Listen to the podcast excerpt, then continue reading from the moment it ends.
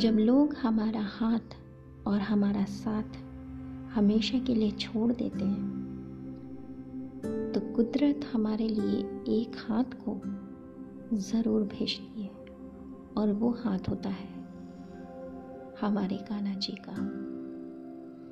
तो भरोसा कीजिए और आगे बढ़ते जाइए।